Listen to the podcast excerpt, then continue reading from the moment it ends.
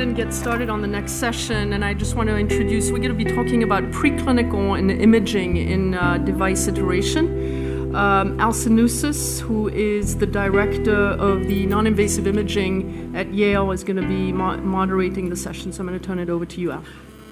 Okay, well, might as well get started. So the, we're going to start off the session. Uh, Michael Joner is going to uh, begin giving, talking about preclinical evaluation, uh, case examples, how the pathologist can streamline device development.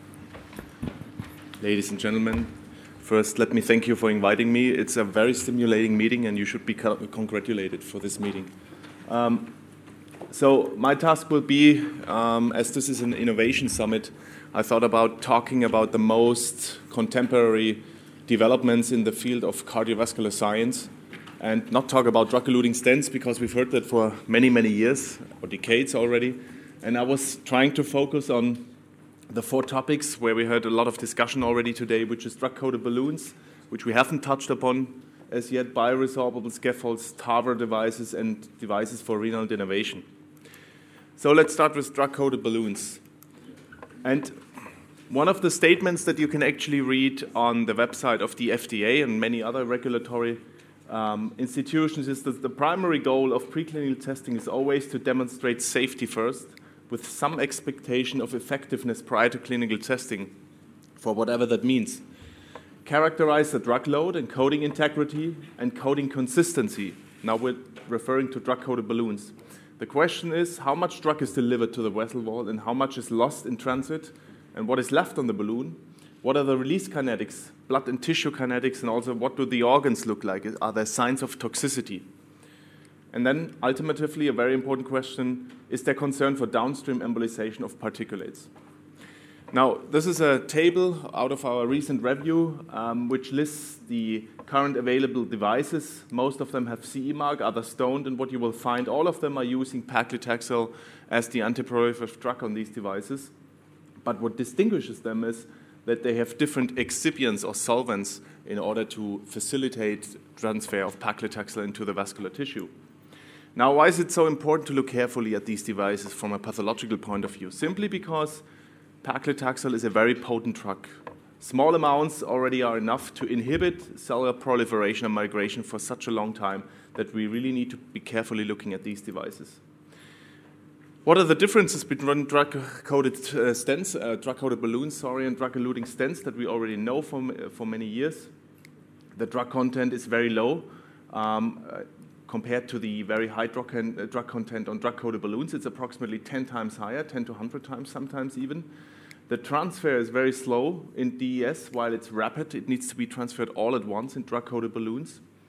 And also, you don't have a polymer. You rather use an excipient and there are also other balloons which don't use any solvents at all. And you can see the differences also after deployment. There's more uniform drug distribution in the vessel wall, and these are the things that make them dif substantially different to what we know from drug-eluting stents.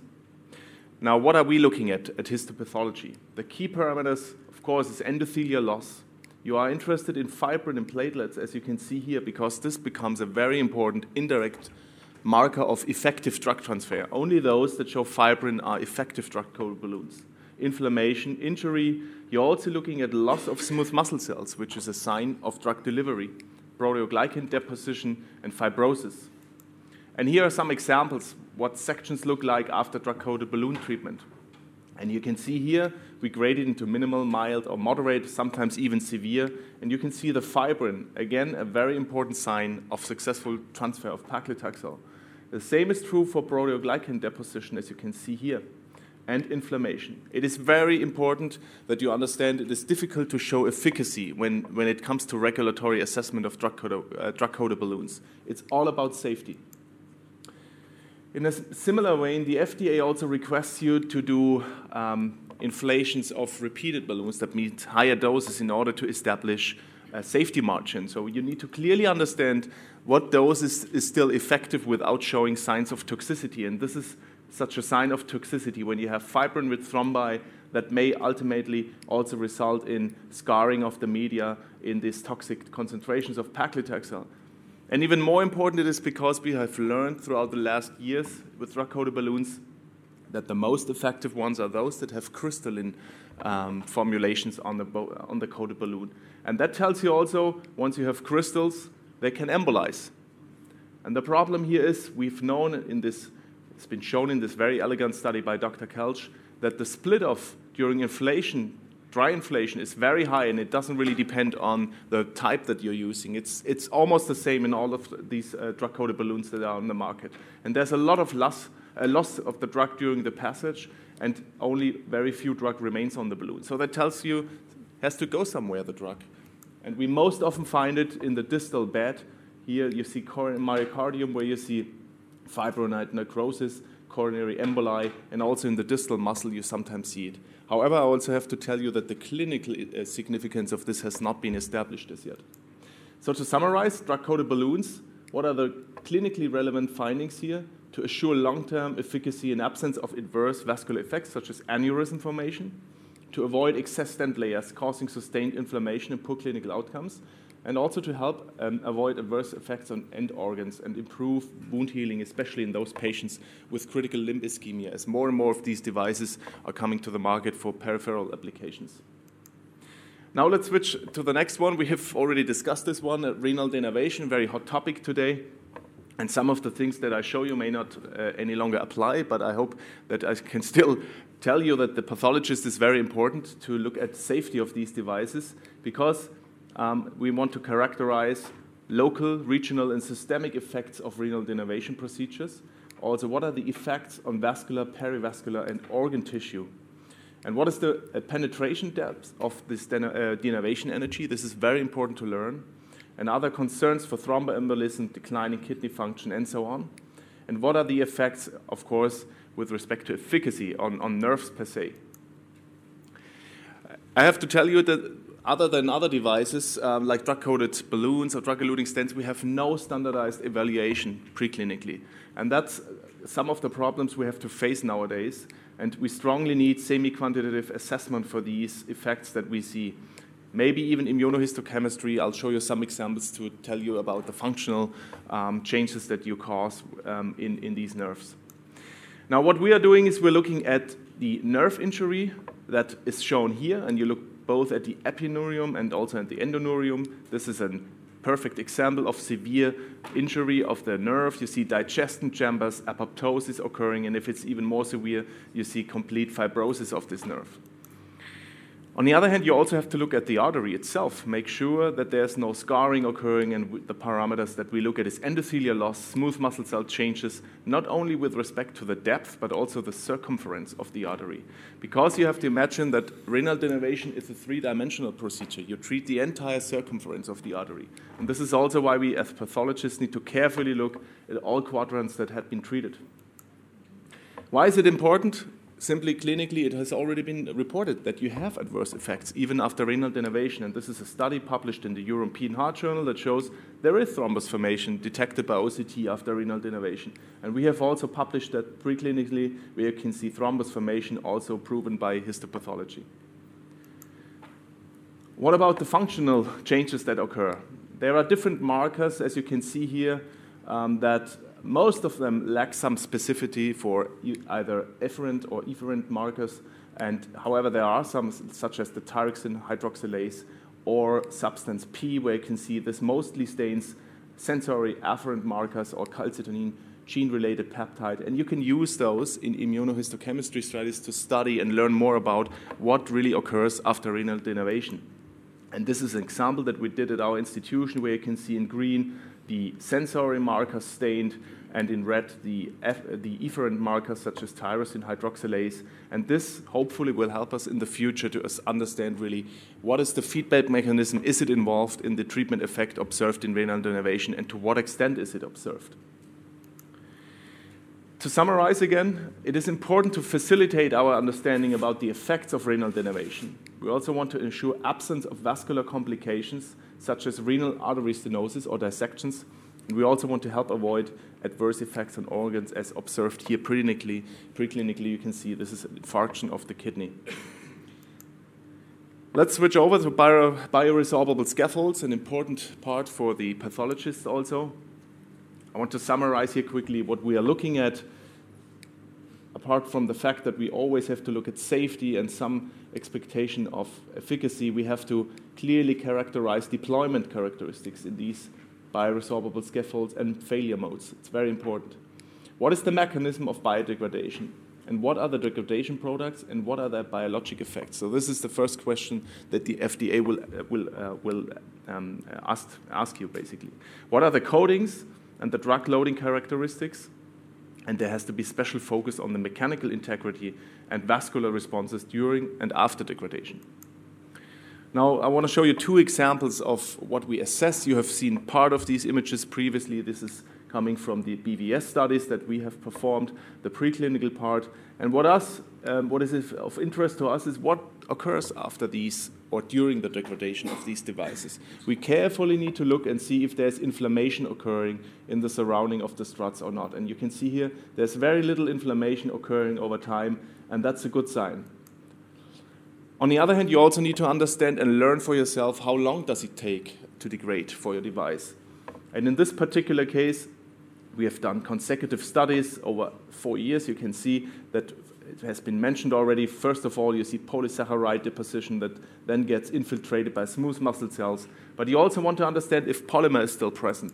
And you can easily see that in this polarized light, polymer is seen between 18 and 24 months, and then it's gone over time. Imaging plays a very important role in bioresorbable scaffolds. And the reason for that is that we have to be honest and tell you that histopathology also has its limitations simply because you process the artery and shrinkage will always occur when you, um, when you do de um, dehydration of these arteries. And therefore, you also have to have imaging in parallel in these animals to be done and also later in humans. So this explains you, you have to have both histopathology and intravascular imaging. It's very important for regulatory purposes. Another good example of showing you how improved preclinical testing can result in great success is the magnesium stent for, that is manufactured by Biotronik, which was almost a disaster in the first in the first round when high late loss and TLR were observed. So there was clear need for longer scaffolding support and addition maybe even of an antiproliferative drug. And so throughout many years and different generations, um, improvements have been performed uh, to these um, scaffolds, to the backbone, and also a polymer, and the drug was added. And that finally resulted in excellent preclinical results with little inflammation, low degradation at the time point of 180 days, and also you can see there's little recoil observed. And with this in mind, you have, um, you can, you have the confidence to go into clinical trials and test your device again. So why, again, to summarize, why is preclinical assessment so important? To facilitate our understanding about the advantages of bioresorbable scaffolds over conventional drug-eluting stents. Also to ensure late vascular complications such as stent thrombosis, long-term inflammation, aneurysm formation, and also neoatherosclerosis um, that has been observed with uh, even second-generation drug-eluting stents. And also to help avoid adverse effects on organs, especially the myocardium. Last but not least, I want to show you something about TAVR devices, and you all know that um, one of the most historical um, challenges was to come up with a porcine xenograft in 1976, which then finally resulted in the first porcine um, um, percutaneous valve that was implanted by Andersen in 89 and then followed by Cribier in 2002. And these uh, this slide just shows you the diversity of different images that are on the market or are about to come on the market and are assessed preclinically. And what we're looking at is exactly what we've learned from the past. These are bioprosthetic valves, surgically explanted, and what you can find is pannus formation. So these are the most important failure modes of valves. On top of everything is calcification. One of it's, it's the most important failure mode. Thrombus formation. Sometimes you even see tears, and this is showing you a normal um, valve and pannus neointimal overgrowth you can see here. And it's exactly what we're looking at with these transcutaneous implantable uh, artificial valves. We're looking at the same things. And again, I want to tell you that calcification, and this is a case that had been implanted for a very long time. It's a CoreValve. I will show you the histopathology of it in the next slide. And there is calcification. It is an important failure mode, even of TAVR devices. We also see endocarditis and um, coronary obstruction of the native leaflets and late thrombus formation. You can see a nice paravalvular leak here. These are things that we see by gross pathology. When you look at the histopathology, this is a perfect example that shows you severe calcification of the native valve that also results in an oval shape of the, of the um, percutaneous implanted valve that had a para, paravalvular leak at the end. So what are we looking at by histopathology? We can clearly define pannus overgrowth, structural changes of the leaflets, calcification I've shown you, and fibrin thrombus. Um, that is all graded on a semi-quantitative score, and we can assess this by histopathology. And this is one example just to illustrate to you. This is done in a sheep model and what is clearly seen is the most important failure mode of valves, again, is calcification. And we can look at this using these preclinical models. We also have to admit these models are limited. There are no diseased models, but we can see at least the most important failure modes, and it has to be done thoroughly. This is another example of what we can look at, although I have to admit this is a human case of an Edward Sapien, uh, sapien valve that had been implanted for nine days in an 80, 85 year old. And you can see there's thrombus formation between the leaflet and the stent struts, and that finally resulted in severe regurgitation in this valve and had to be explanted again. Why is this so important, what we're doing by pathology? Because this is a literature review um, that is about to be published about the uh, 69 cases that are published so far. What are the most important failure modes? And those are highlighted in red. And you can see these are the ones that we can also judge by histopathology. So it's important to look at these valves in preclinical animal models. However, and this is an important point, long-term data are needed because results from surgical bioprosthetic valves show degradation only occurs beyond five years. So we really need to learn long-term data and see long-term data in these patients. I want to summarize everything. Innovation in cardiovascular device development is strongly needed to improve individualized patient care.